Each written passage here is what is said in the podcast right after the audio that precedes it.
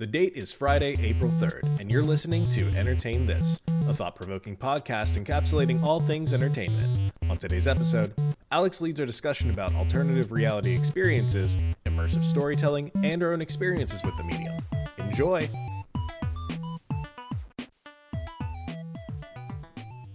Hey, ladies and gentlemen, welcome to Entertain This, Entertain This! The show uh, that encapsulates all things entertainment. My name is Alex. My name is Michael. And I'm Nick. Hey, guys. Uh, Hi. welcome to week four of the podcast. Yeah, week four. It's a full Week month. number four. We've been doing this for a month. Yep. It's been a month, guys. We've held tight to this little train that we're riding, uh, and we've held tight for a whole month. Uh, by I don't now, think I've usually ever projects. done anything this long. Yeah, now by now usually projects that I start kind of fizzle out by now, but here we are still talking weekly. That's You right. know what? I hope people are enjoying it. I hope they're having a good time. Uh, speaking of which, we are now available on Spotify, Stitcher, Google Play, and Apple Podcasts. That is awesome. Um, Four places you I'm can also find us. I'm also going to update our Twitter. So our Twitter account will now be active. Uh, and we'll be posting weekly the links to all of those things so people can listen to them. Um, as well as we are going to start being active on YouTube, and I'm going to catch up with all the previous podcasts uh, upload on YouTube. So pretty much just going to be the podcast with our logo playing on the screen for an hour. Pretty solid. Hopefully, it'll let me. Nice. It'll it'll be it'll be nice. But uh, week four of the podcast, it's also we're on week two of our COVID nineteen pandemic, um, and we are still on lockdown, uh, or at least on settle at home or whatever they're calling it, where we're not allowed to leave unless for essential reasons, um, and that's scary. Our world right now is super scary, and I find myself nowadays transfixed, um, kind of on the idea of like dimension jumping. You guys know what I mean? Yeah. Right with it, yeah. Yeah, so kind of like uh, th- the thing that I think of when I think of dimension jumping is like, do you guys remember back when we were kids how there was like Jimmy Neutron and also the Fairly Odd Parents, and then like one magical Saturday they had the Jimmy Timmy Power Hour. Oh, yeah. that was crazy. Yeah. I remember that. They they even ripped on the yeah. animation style of Jimmy Neutron. They're like, Oh God, why yeah, are you I so remember. blobby? I remember uh, Timmy in Jimmy Neutron style gave me fucking nightmares. oh yeah, no, it was terrifying. But he like jumped over to this other universe that was supposed to just be a different dimension, um, and Jimmy, of course, looked great in Timmy's universe because Oh, yeah. Dan Hartman does a great job drawing, um, even though he's going a little off the rails. But we could talk about that some other time. that was my phone. I should definitely have turned that off. Um, That's it. We got to start But- over. no, we're not starting over. but uh, the the concept of dimension jumping, I just want to give a little background on it. Um, the concept is based off the idea of string theory, which in and of itself is kind of a little shaky and falls somewhere between the theory of relativity and quantum mechanics. But the lamest that I can explain it is that the concept of reality kind of looks like a tree, uh, and each branch of the tree is a moment in time, and the branches sprouting off sequentially all represent different possible outcomes. Have I lost you guys yet? No. No, I can see it in my hanging head. in there, hanging in there. Okay. So basically, um, a good way that I can kind of explain this is did you guys take probability in high school? Yeah. No. Fair enough. Um, so I'm sure Nick, you'll still kind of follow this, but there's this uh, classic like probability like question that math teachers always bring up when they're talking about probability, um, and it's like a bag of marbles. So you have a bag of marbles, and it has like four blue marbles in it, two red marbles, and a yellow marble, and then you have to figure out the probability in fractions of like what the odds are that you'll pull out a yellow marble. So if there's like eight marbles and one yellow marble, you have a one in eight chance of pulling out the yellow marble. You know what I mean? Mm, okay. So it's kind of like that. So all of these branches represent that different probability. Every branch in that case would stem off of you pulling a marble out of the bag. And in the different universes, the different marbles you pull out, there would be eight different branches stemming off of that. Hmm. Does that make sense? I think so. I think I follow. Yeah. Yeah, so all of these branches on the tree or possible marbles become their own reality, and depending on which you experience, some become alternate realities. Like if you pulled out a red marble from the bag, then that's your reality according to string theory. But there also exists an alternate universe where you pulled out a blue one. So string theory kind of says like both these universes grow at the same time, like branches on a tree, and that's where dimension jumping comes from. It's like the idea of somehow leaving your branch and traveling to a different one where another outcome occurred or a different set of events happened. Like uh, cho- choose your own adventure book. Um, you guys know what I'm talking about. Those like old old novels, the ones where like you would like flip to page 53 if you want to like jump over Goosebumps Like is the a good adventure that uh, ad- example of that. Yeah. Goosebumps has choose your own adventure books. Uh, do they? I don't.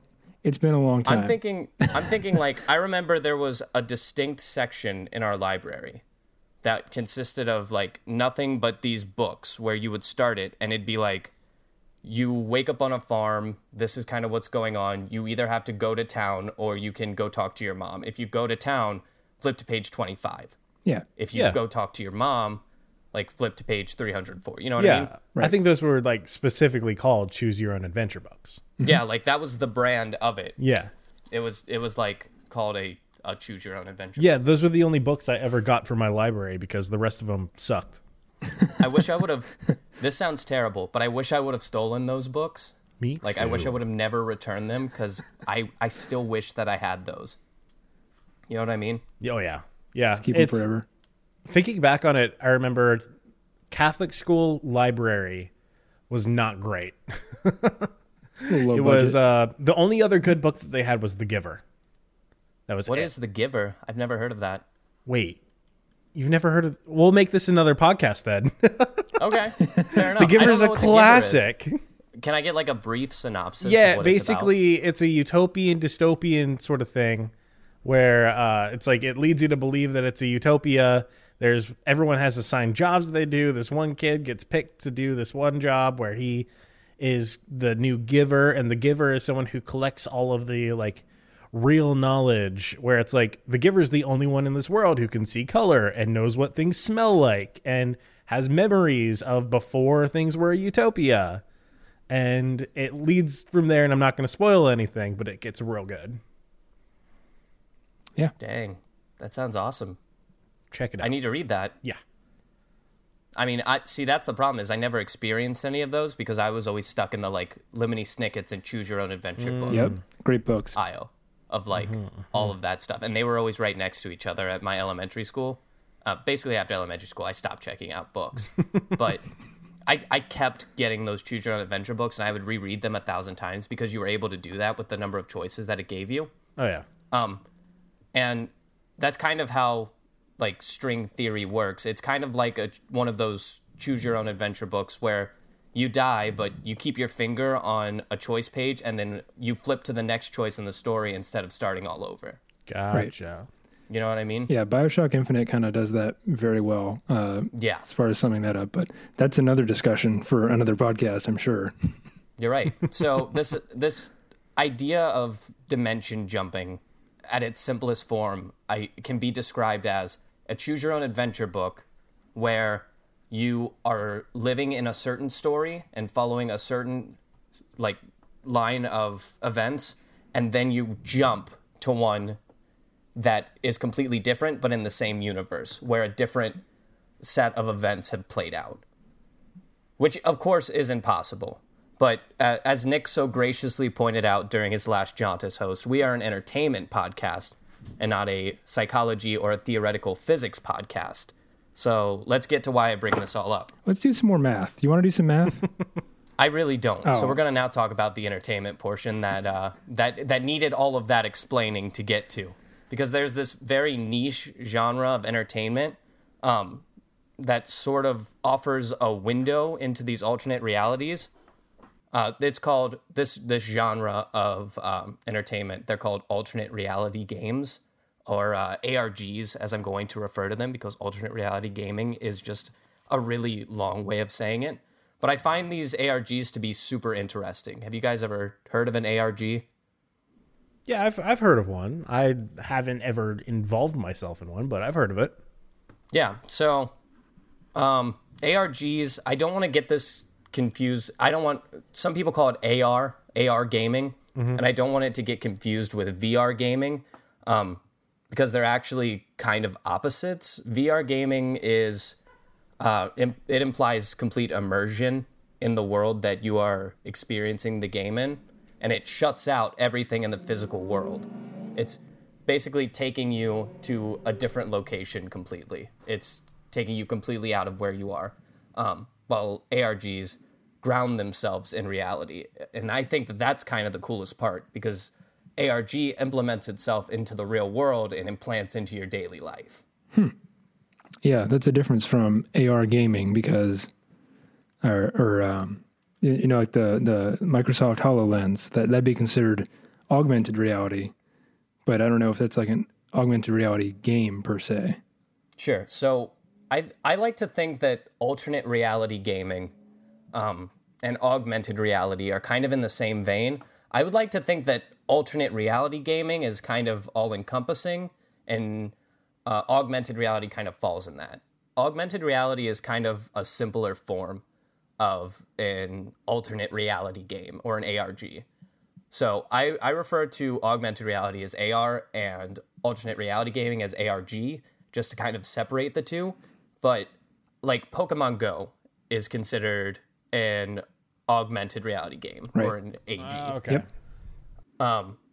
and it kind of follows the rules of an ARG, but it's not exactly it's not exactly as uh, complex as most ARGs are.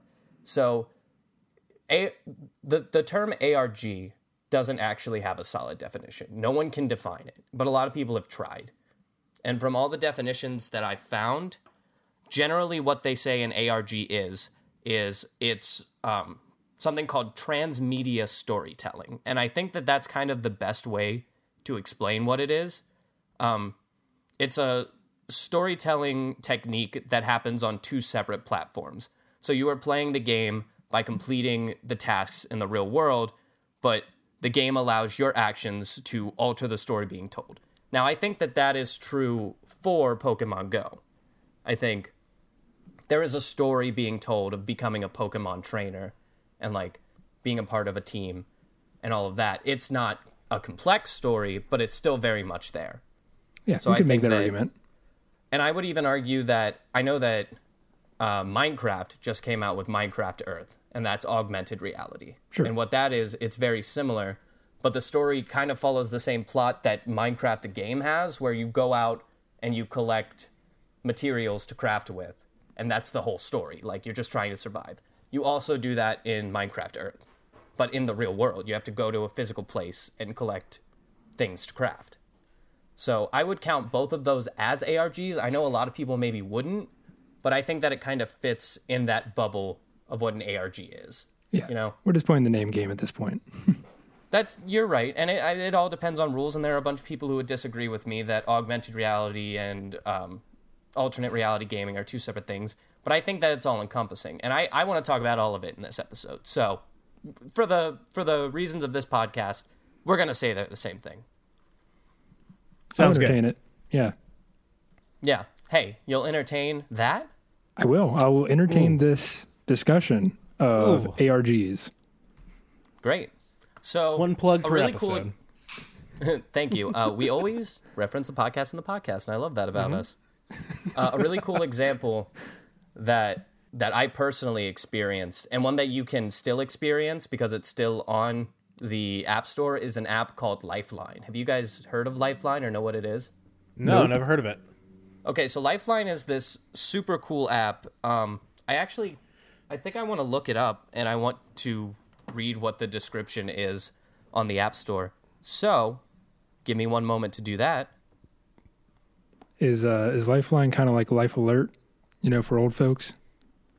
It is actually a lot like that. No way. Wait, wait, No, it is.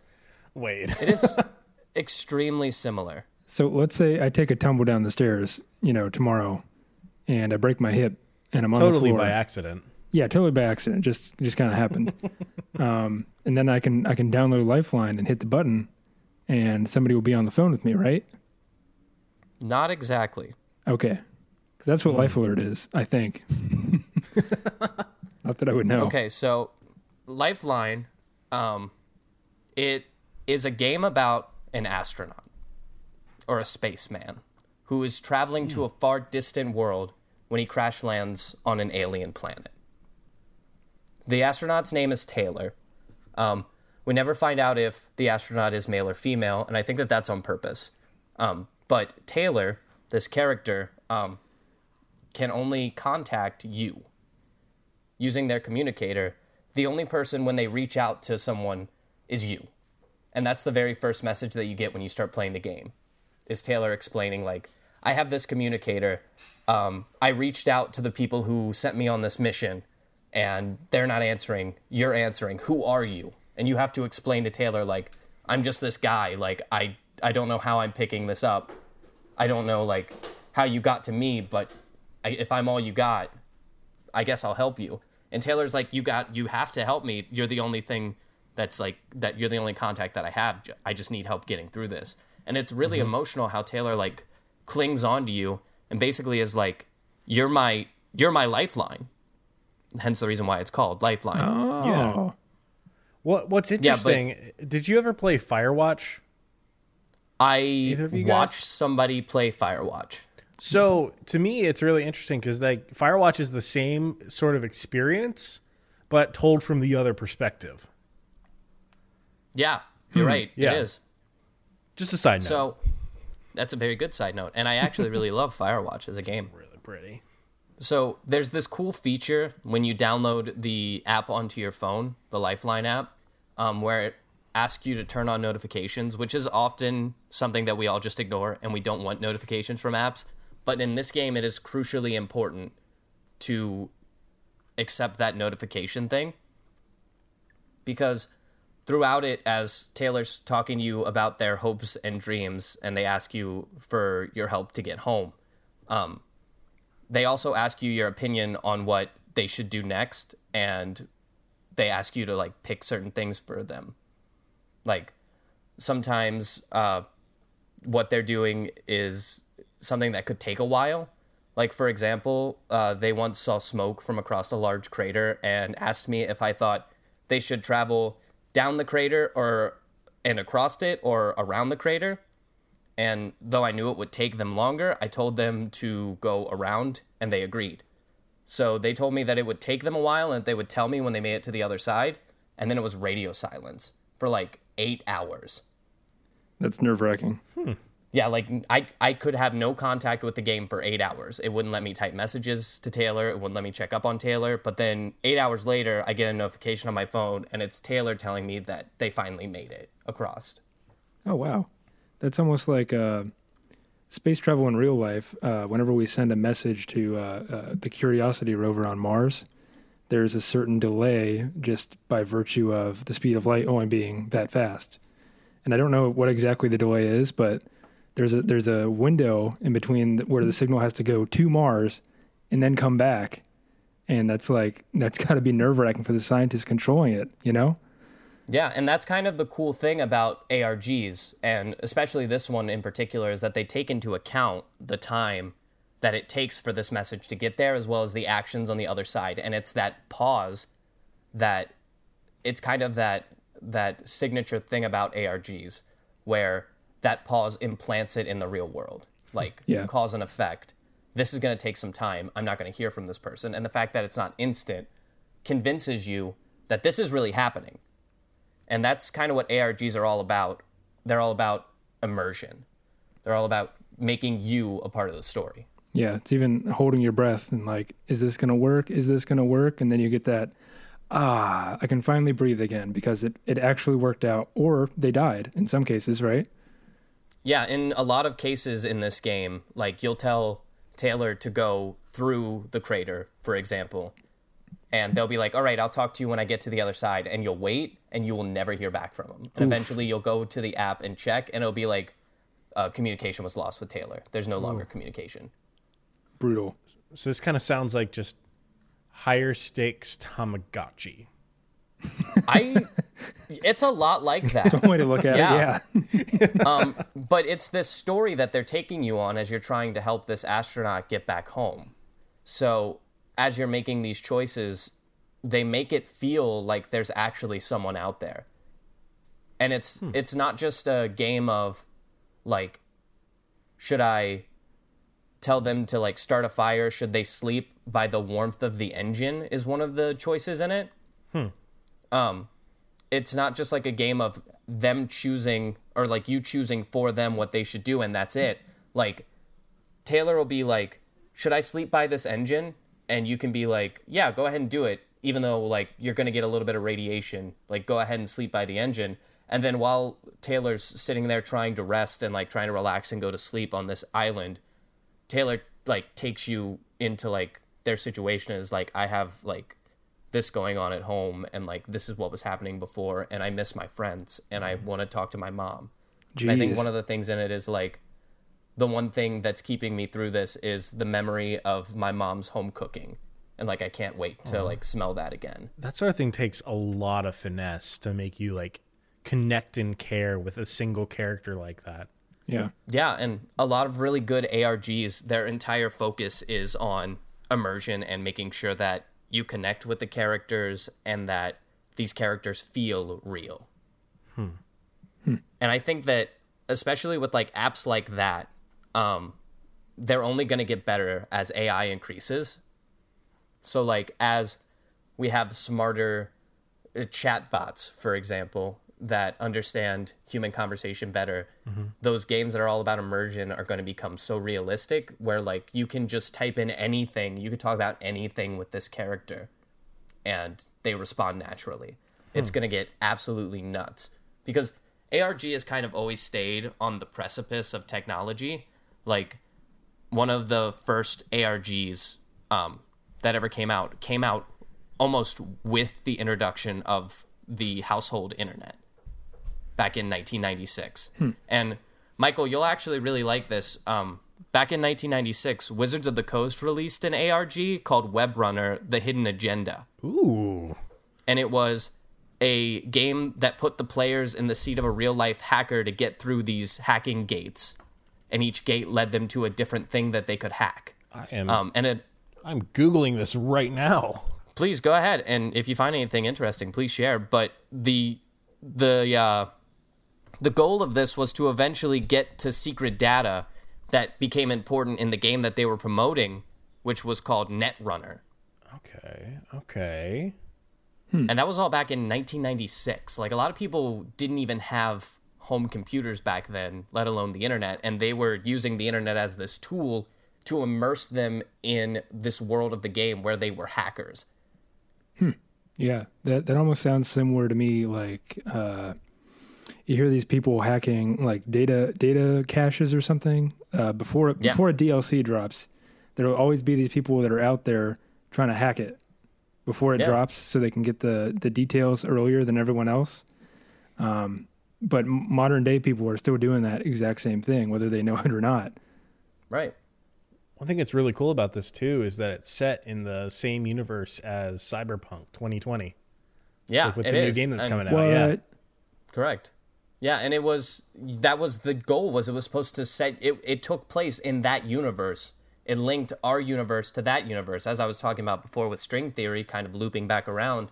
It was an alternate universe where that was going on and it was allowing us in our universe to interact with the events in that alternate universe. And I think that that's the crazy thing about ARGs and how cool they are is it allows you a window into this other world and also provides a distraction from things going on in your world, you know? Hmm. Mm-hmm. Yeah.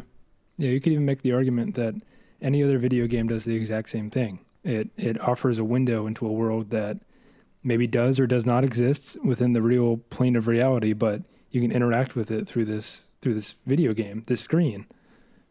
Yeah, and I mean that's all all good games take I mean that's it's kind of a huge concept to talk about, but we are an entertainment podcast. That's kind of the whole point of entertainment is to take you out of what you're currently going through and introduce you to something new and something stimulating. Right. It's entertainment. That's what entertainment does. That's being entertained is being taken out of your current situation and put into one that uh, you enjoy. Right. But the cool part about ARGs is it's all about the puzzles you solve, the codes you decipher, and the websites you visit um, that all seem to look legit and they all look real from the outside in. Um, it's usually only when you take a closer look that you realize something is happening, and it's very conspiracy theory esque in the way it operates. Um, one of my favorite examples uh, came from an unexpected place. Uh, it actually came from a kid's cartoon called Gravity Falls. You guys familiar? Heard of it, never actually seen it, but I've heard nothing but good things. Yeah, same here. I could do I could do an entire episode on Gravity Falls. Gravity Falls was uh, written and created by a man named Alex Hirsch, and Alex Hirsch is a very talented writer. He's friends with um, the people who make Rick and Morty, as well as the people who make Adventure Time, and those shows often intertwine.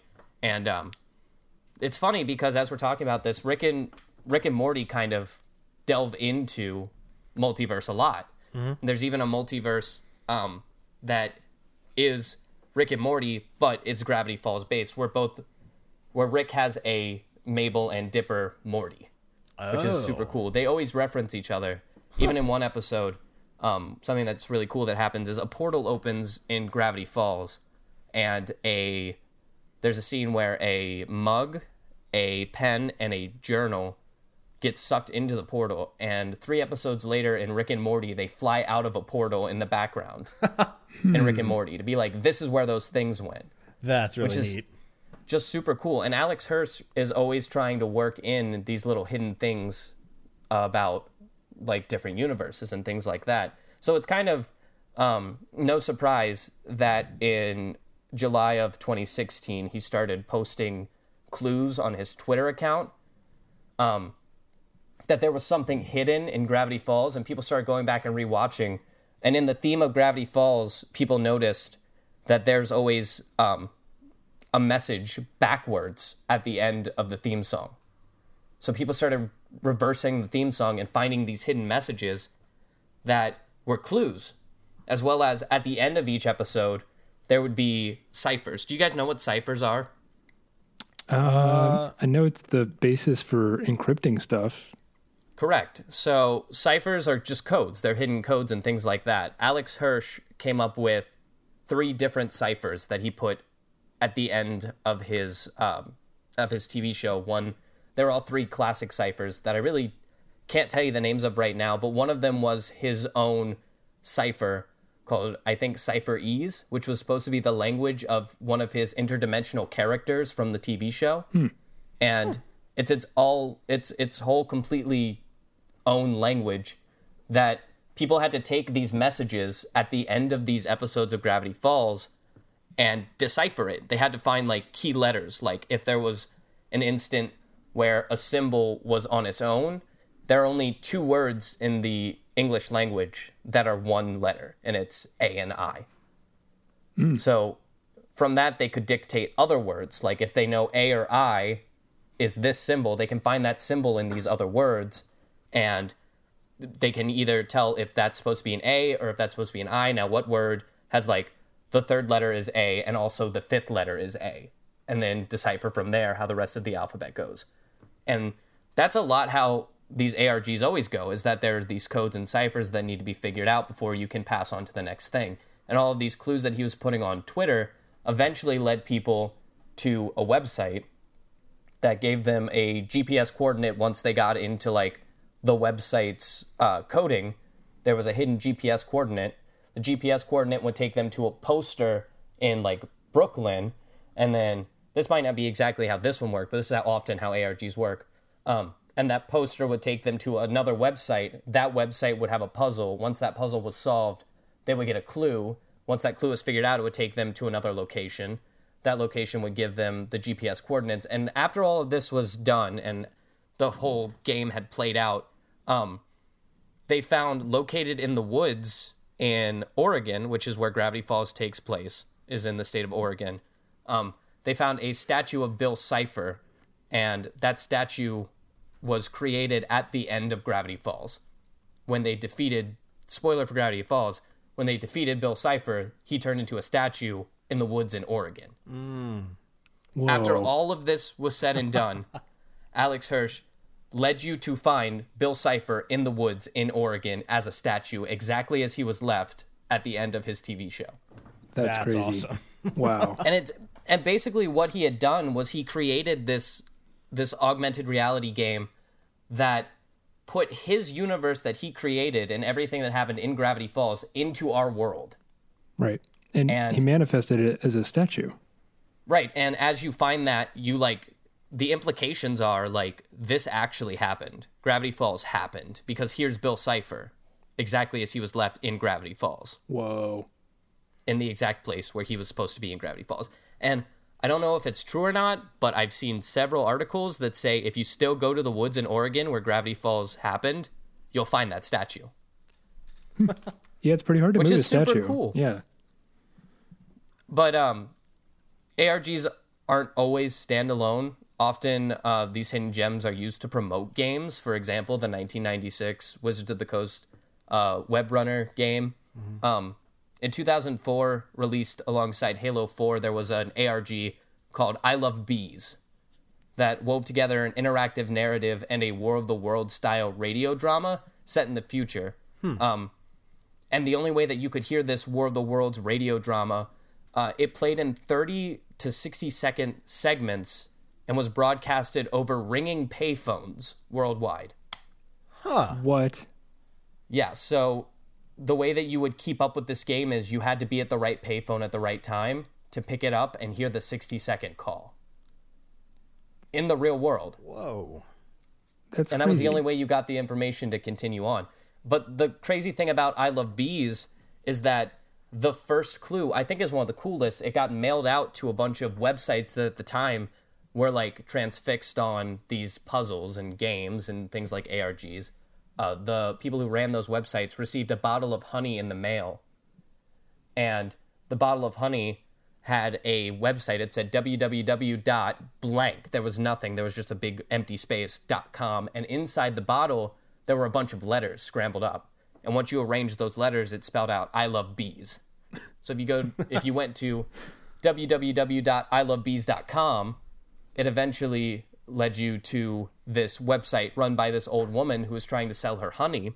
It was run by her niece. You go to the frequently asked questions page, you get to the niece's account on this website, and that leads you down this what's called a rabbit hole is one of the uh, one of the things that a lot of people in in the ARG community say. You go down this rabbit hole that eventually leads you to figure out that all of this was done by Microsoft to promote Halo 2. Okay. What? And Microsoft Microsoft used all of this to get buzz about it, ironically. It's funny. Thank you. Good one. um, to get buzz, and it linked it to Halo 2. So Halo 2 became super popular because all of these news, um, back then stations, all these news stations were reporting on this weird I Love Bees conspiracy that was happening, and it just got a bunch of free press for Microsoft. And Genius. That's awesome. I mean, it worked so well that uh, it was actually recreated in February 2009. Um, there was the launch of an ARG called Something in the Sea, and it was designed to promote Bioshock 2. Oh, hold on. I've heard of this one. You're, you're ringing the cool? bells now. There we go. Hey, there it is. Yeah. So, so what do you know about this, Nick? Nothing. You just jogged a memory where uh, I think the guy's name is Mark Meltzer. Um, Yeah. And he, the, the story is that he's looking for his little girl, who you find out is kidnapped and brought to Rapture and made into a little sister. And Correct. Uh, he, you follow him on his journey uh, down to Rapture because you got to remember he was he's on the surface when this happens, and it is sometime in the '60s. So Rapture's already gone to shit, but um, Yeah. it's it's 1968 when you finally catch up with them. Um, but I, I won't spoil the story. That's that's all I'm gonna. That's all I'm gonna. I'm gonna stop right there. So So yeah, that was a that was an ARG that they did to promote BioShock 2. Um, and you're looking, like you said, for his missing daughter. And in addition to the messages, documents, photos, and puzzles on the website, those following along on um, the 8th of August in 2009 were given the coordinates to 10 beaches worldwide and told to go there at dawn. So those who did found objects planted by the game runners designed to look like they had washed ashore from Bioshock's fictional underwater city of Rapture. That is awesome. Isn't that really cool? That is so cool. So this ARG led you down this rabbit hole to follow this story, and if you followed along, you got you got a piece of it that basically confirmed Rapture is real. Right. That's crazy. Like this is this universe that you've been following along with has now entered your world. yep. like and it is real and happening. And things that um that washed ashore were anything from like wine bottles to records to like the masks that the people in the game wear. Okay, that's creepy. yeah. And that people got to keep those and take them home. Um, but not every uh, ARG is based in the real world. A good one that I'm sure that you guys are familiar with, or maybe you're not, is Portal 2 had a really great ARG that took place in the universe of the game.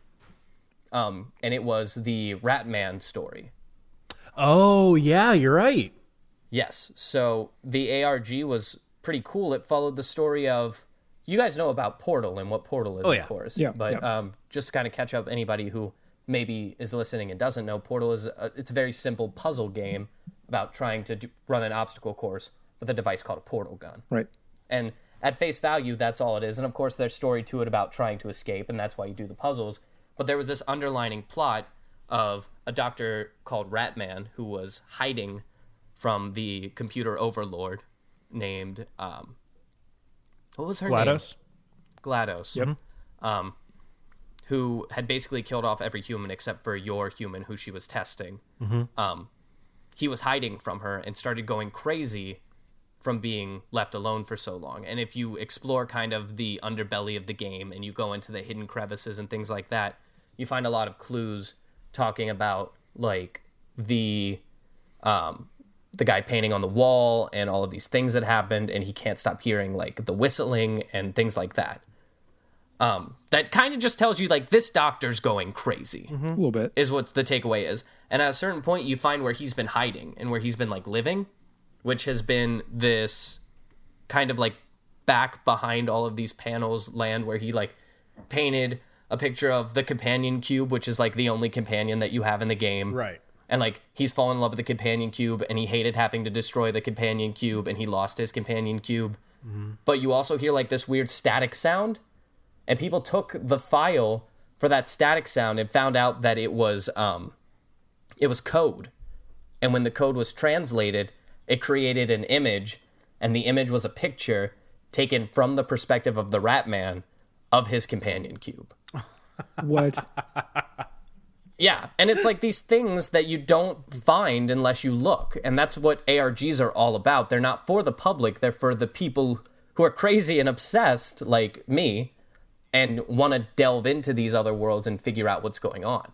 Yeah. And that's a great example of that. Yeah, it sounds like it's uh, anybody that is playing these games and doesn't know what they're looking at. They're just like, I'm just here to play the game. Nothing more to it, right? Yeah. And then I've there's I've not like been you. super interested in like some of them before, but like I've I haven't wanted to play in them before, but like there's been plenty of times where I have followed along very extensively just to see what happens. Yep. Yeah. Yeah. But it's funny because even if you're not familiar with ARGs, I feel like ARGs have still been a part of your life. In some way, yeah. And one prime example of that, anyone who's familiar with Slenderman. Yeah. That's an old meme. Slenderman Slenderman actually started in an ARG huh? called it was a YouTube channel that was telling an ARG uh, or a, a transmedia story. Um, and that YouTube channel was called Marble Hornets. Are you guys familiar with Marble Hornets? No. Never heard of Marble Hornets are the people who created Slenderman originally. They were running a web series that was very Blair Witch Project esque, uh, telling the story of these kids who had been out in the woods and were creating a movie and discovered that they were being followed by a faceless man in the woods. And the closer that they got and the more that they looked into this, the more corrupted the characters in the story got. And you'd follow episode by episode. And what made it an ARG, what made it interactive, was the fact that at the end of the episode, the guy who was posting all these videos, the reason he was posting wasn't to tell the story, it was to get the help of the people on the internet. They were like forum posts. Like, this is what I have, please help me. Oh, What do I do next? And the things that you would tell him to do next, he would do in the next episode. You would have control over the game, which is what made it the ARG. And that grew so popular that eventually Slenderman got more uh, locally known. People became obsessed with him.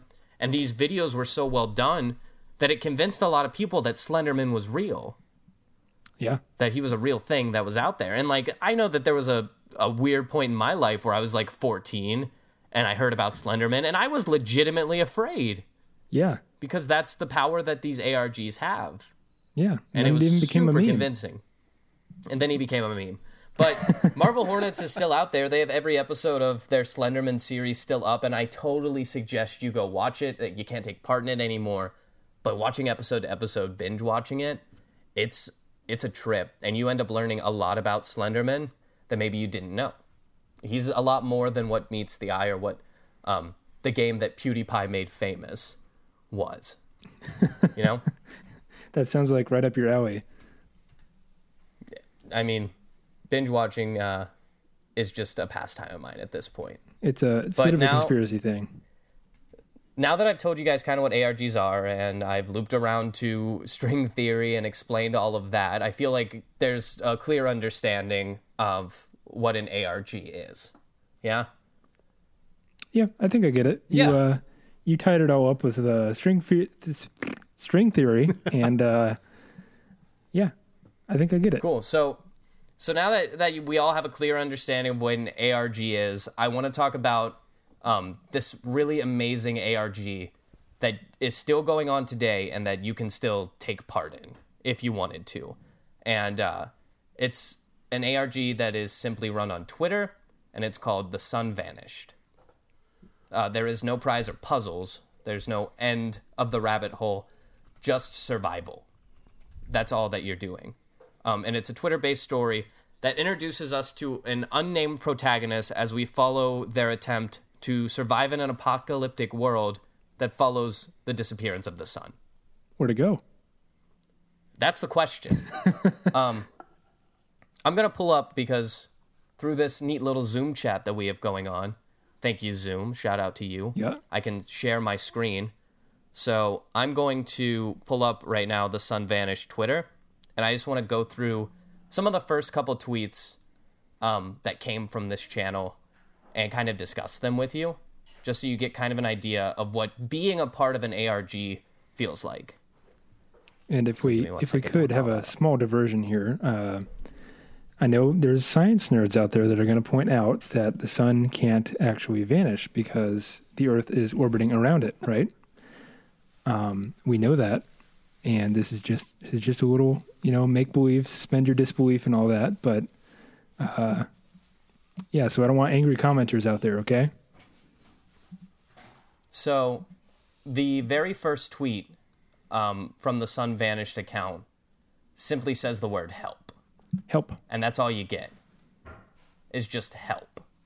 Uh, and now imagine being the first person to discover this Twitter, and that being the only thing that you see is the word help. Like automatically, you're drawn in. That was posted on April 30th, 2018, and it followed up with a second tweet um, that just said, It's late in the morning and still dark outside. Uh, there are a couple of other ones, such as I can hear the tornado sirens in the next co- county over, but the weather radar is clear.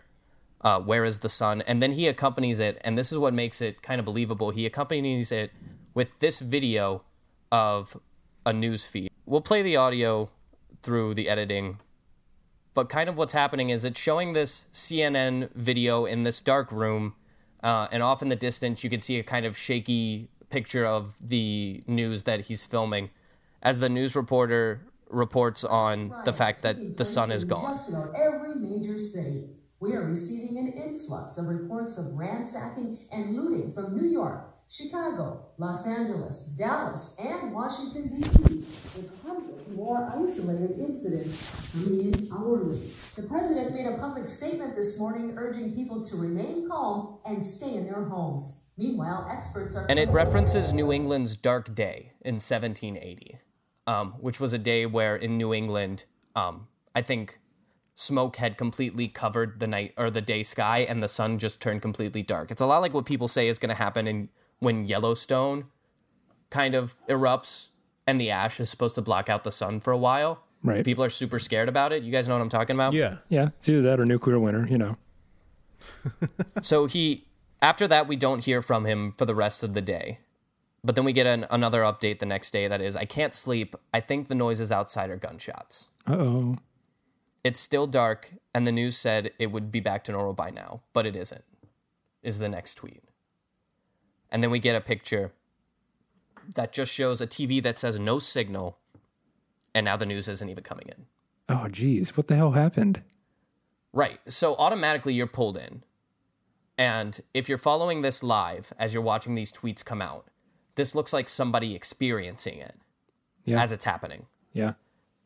And as we follow through, he starts putting like things like, I'm so tempted to go outside. Should I? And then he puts a Twitter poll. Oh. And this is where the interaction comes in. There it is. Yeah. So now the community who's following this, and you can see at the time, he only has 6,000 likes, which isn't a huge number when you see a lot of other uh, Twitter accounts out there. Only 42 actual word replies.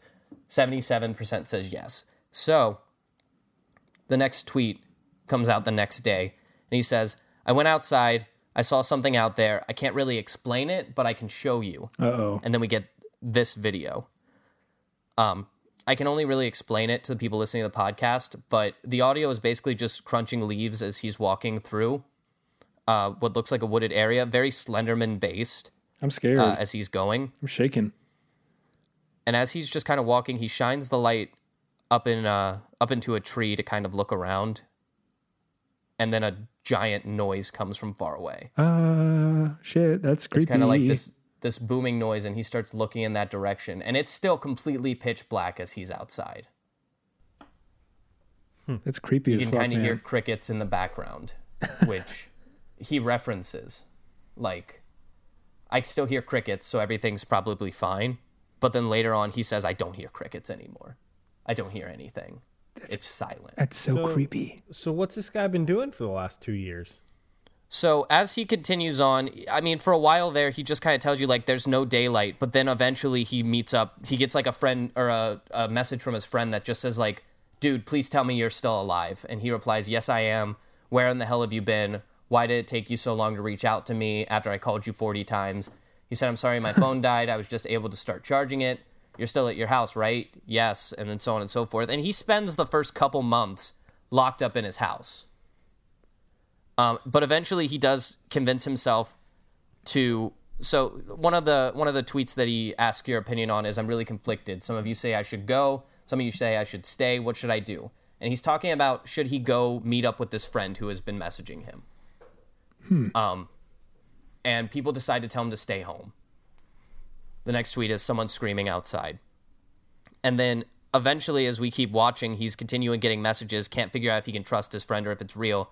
But there's an, another video of him sitting in his house, and this thing kind of shows up this weird light that's clearly scanning his house. Oh shit. I'll I'll play that video for you guys real quick just so you can see this blinking light um, is supposedly scanning his house and it's uh kind of it's it's supposed to be representing something looking for living beings. He goes on to talk about um there are people who are coming to his window and ha- are staring in for like 8 hours unmoving and they seem to be transfixed. What? He talks about a, a glowing eyes. He talks about um, people not going away, weird things happening in his house. He talks about there being trails coming from his door. He makes like Home Alone style booby traps, things like that. And eventually, he no longer feels safe at home and he leaves to go find his friend. Um, he starts taking notes, things like that. But this has gone on for two years. Um, and eventually, the friend, this is the most recent tweet, which happened three days ago. The friend gets his own Twitter account. There are several Twitter accounts that this runs off of, which is like The Sun Vanished is the original one, and then it continues on with like the uh, the Tucker account is one of his friends as well as his other friends. If you go to these other Twitter accounts, it tells you their accounts of the story and how they're happening live. So like you're stalking someone on their Twitter timeline and figuring out and like piecing together what's happening. Yeah, this is very creepy. Yeah, it's it's very creepy pasta esque. It's very um, Slenderman esque, but that's what ARGs are. They're these like secret ways into um, these imaginary worlds. Quick, quick question And- for you: Does it always have Yeah, to be ahead. creepy? No, it doesn't always have to be creepy, but it often finds its way there because there's something discomforting.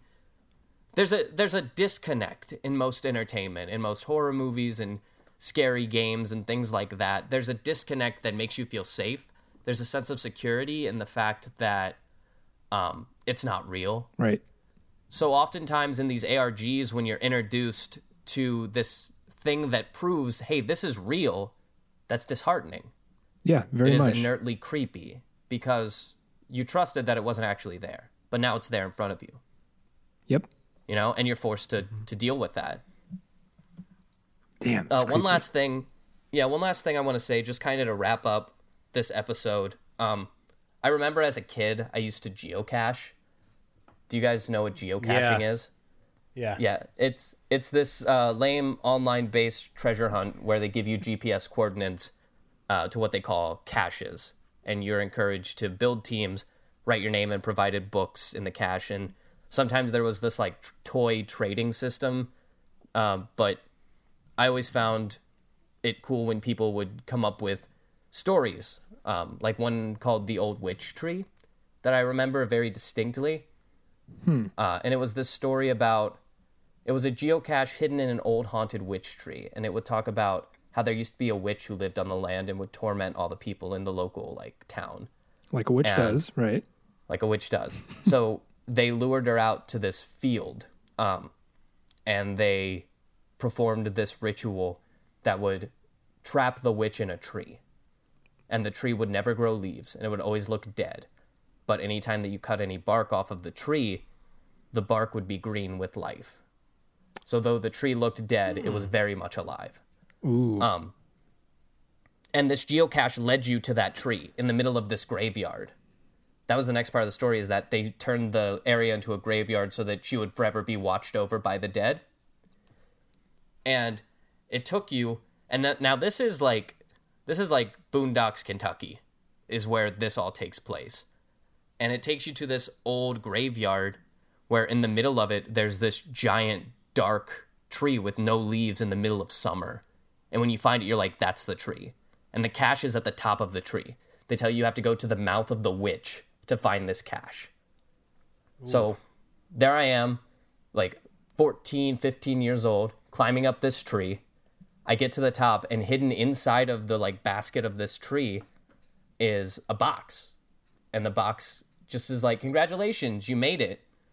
Um and it, it was weird to find all of this stuff from this because at the age of 15 that's where things kind of stop being magic yeah. you know there's this like that. clear point where like things aren't like as cool as they used to be christmas doesn't feel the same as it was and things like that.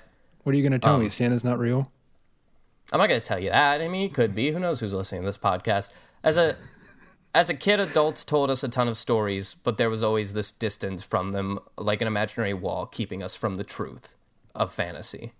Um, these kind of games like geocaching and the args they welcome you in and they say come and see like there is a witch in this tree and we'll prove it to you uh, as i grew up and i found it harder to let myself slip into the world of imagination to believe that things aren't there unless they're in front of me. ARGs offer that again. They challenge you and test you, and they mentally kidnap you and put you on a course for an adventure that deep down we all kind of crave, you know? And it's picking up in popularity. Before this whole thing hit, Michael and I went on a double date with our girlfriends, uh, we took them to a breakout room where we played time travelers who, ironically, were trying to stop a pandemic before it started. Mm-hmm, Uh, we we were fully immersed in that, and people line up to these escape rooms because they crave what everyone craves from good entertainment, as we mentioned before, which is an escape from the mundane. ARGs provide that, and I can't wait for the next big one because I want to be a part of it. Hmm. That's well put. I do agree with you. Um, did you guys actually stop that pandemic or? Yeah, no, we we stopped it in the simulation. Oh yeah. Okay, well, where's yeah, my coronavirus vaccine? is not our fault. it's not our fault. Coronavirus is for sure not our fault. I can tell you that much for sure. Just making In sure. In our world, in our universe, in our little window that we entered, we stopped that pandemic with like three seconds left. wow. So See, that's that's not entirely too creepy either, and I, I really enjoy that. Um, I just think that the sun vanished is that's way too creepy. I was shaking when But you were it- reading that. But it draws you in, doesn't it? I was you want drawn to in. find out more. Yeah, I couldn't and like stop watching. there's two years of tweets left to catch up on. I don't. I'm not gonna read them. it's I too don't blame creepy. you. but for those of you who do, um, the Twitter account is at the sun vanished, um, capital every letter. Um, so All caps. all caps. No, I think it's actually just capitalizing the first letter in each word. There you go. Okay. Um, but but there it is. So go look it up. Um, tell them that we sent you. They won't know who we are. It'll be great. Like, who's this? Entertain this people. Maybe we should look them up. I'd be okay if we even got one. Joe Swanson Um, that's all I had for this week. And you know what? I'm surprised that it took up exactly an hour. We're at we're at uh, we're at one hour. Uh, and guess what time it is? It's time to end the podcast. Let's cut it right here. No, no. What's wrong with you? It's time for quick this. Quick, Quick this. this. Quick- all right. We need a quick this jingle. A quick That's what this we need. jingle. Oh god. yeah, that we can play for quick this. How about this? Quick this. I this. mean, it took us. No. okay. Maybe like quick Quick this, this. and that's it. That's too long. No, th- but the quick this part's quick. Oh, all right. Makes sense. Anyway, uh, this week on Quick This, to correct our rotation, um, which our current rotation is going to be I host a week, uh, Nick hosts a week, Michael hosts a week, fourth week is guest. We've discussed that this week, and that's kind of what we're planning for the future. Um, and then the Quick This is going to go on the week that Nick hosts, Michael does the Quick This. On the week that Michael hosts, uh, I do the Quick This. Then on the week that the guest hosts, Michael does the quick this, and then on the week that I host, the guest comes back on and does the quick this. If that's hard to follow, get a piece of paper, re-listen to that part of the podcast, and try to draw it out. And that's the best that I can offer you.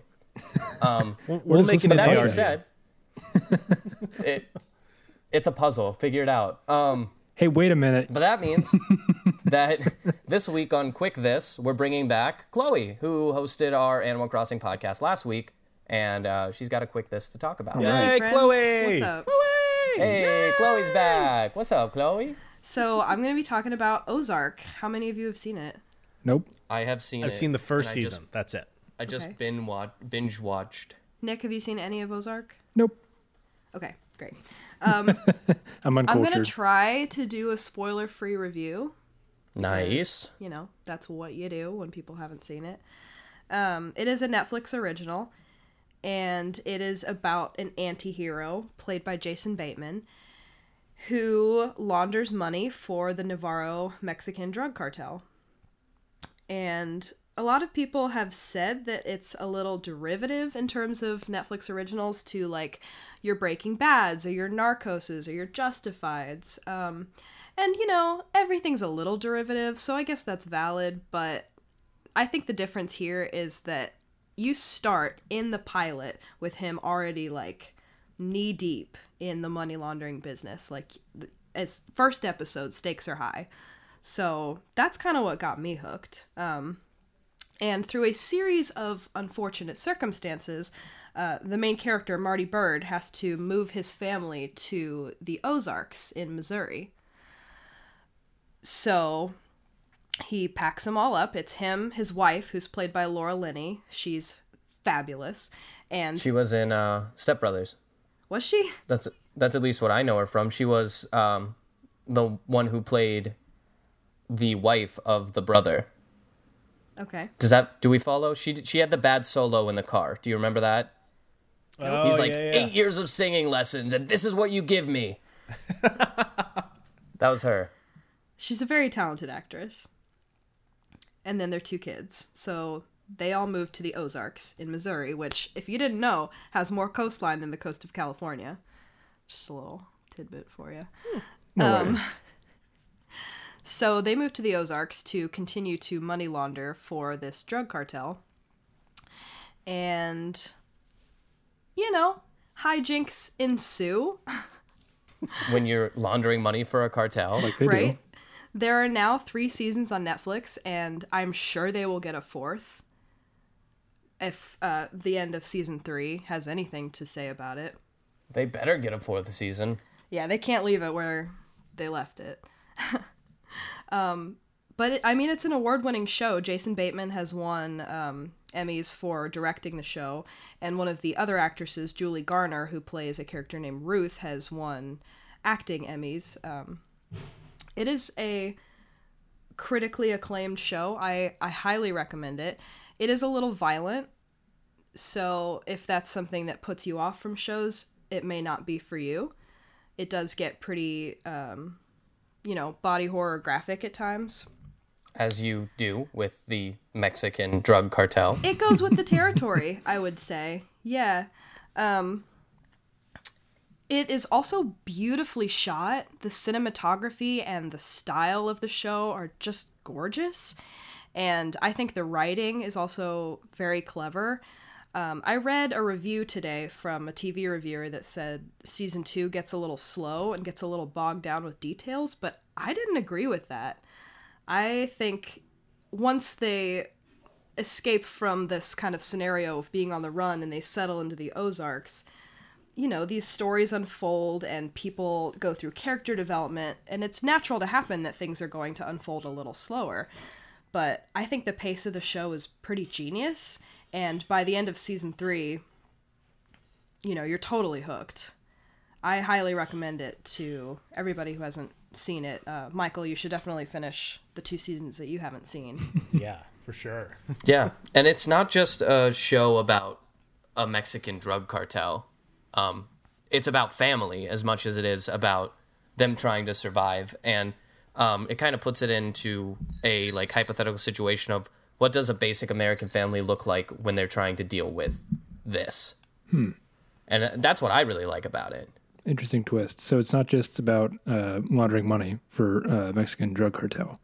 Obviously, some there's a lot of shows are. strain on their marriage Oh yeah, I could It's- see that. Yeah, and on their children. Their kids are 16 and 14. and they're in on this.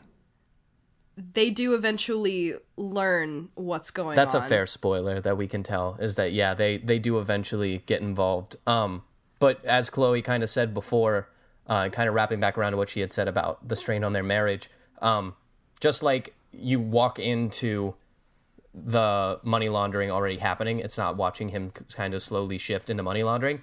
You walk into the wedding kind or not the wedding, but the marriage kind of being on shaky grounds as well. Like that's, That's already true. happening from the first hmm. episode. Yeah, no But then- spoilers there, but they're already on unstable foundations. and that's kind of one of the cool plot hooks is like this marriage not only maybe shouldn't work anymore but now it is kind of locked in that it has to work Right.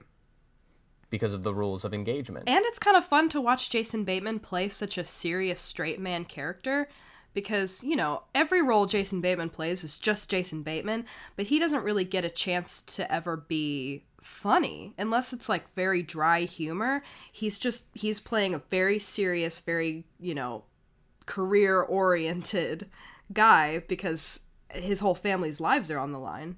Hmm. that's your five minutes Yeah, Well, thanks for having me back. hey it was great thank you for the quick this review of our very th- that was the first series that we've talked about on the podcast yeah. TV guys series. let's go over this And you did it in Yeah. five minutes. and you did it in five minutes you did a quick this well well done Awesome. you did it Thank you. Um, Pat on the we've talked now about we've talked about um, Nick, you originally had talked about video games, so we've talked about video games. Yep. We've talked about in that episode. I did a quick this on a movie trailer, so we've talked about movies. Check. You, uh, Michael talked about Dungeons and Dragons, and what was your quick this about in that episode? Grand Theft Auto 5 online. So another video game. Another Great, video that's game. No yep, check. And then last week we talked about Animal Crossing. We're very heavy on the video games. We need to span yeah. out a little bit. Um, Everybody but now them. we've talked about we've talked about TV as well. It's another We need check. to hit up yeah. music. We need to hit Yeah. up books, and then we've officially covered all things entertainment. Well, I talked about books in my last quick this. You did. You totally did. did. So we've yeah. hit books. So end the music is the one that now. we're music is the one that we're missing. After that, we've collected all the trainer badges, and There we're we allowed to retire happily with our Charizard. We got to face the Elite Four. or we just have to continue making the podcast. But at that point, I think we can honestly say that Entertain This is a podcast that encapsulates all things entertainment. Yeah, like it says on the tin, right? I mean, entertainment is so vast, we haven't talked about paintings or anything like that. So God only knows, honestly. Eventually, our ultimate goal is to at least talk about one thing from every corner of entertainment. I think that that's fair. It's a tough one, but we can do it, I think. I mean, it opens us up to a lot of possibilities. But uh, who, who's hosting next week? That's Nick, yeah? oh, that is me. Yeah. Nick's Yeah. taking the the host chair uh, next Friday, which uh, is gonna be awesome. Yeah. Join us. Tune in. What's what's this podcast called again? Uh, this was entertain this. Entertain this. we did it. this episode of Entertain This was produced by Alex Steele, with additional commentary by Nick Mustakangas and Michael Savoya. A quick thank you to our wonderful guest, Chloe Price, for providing this week's Quick This. Our theme music is Rush Bubble by Aaron Spencer. Tune in every Friday for new episodes. Thanks for listening.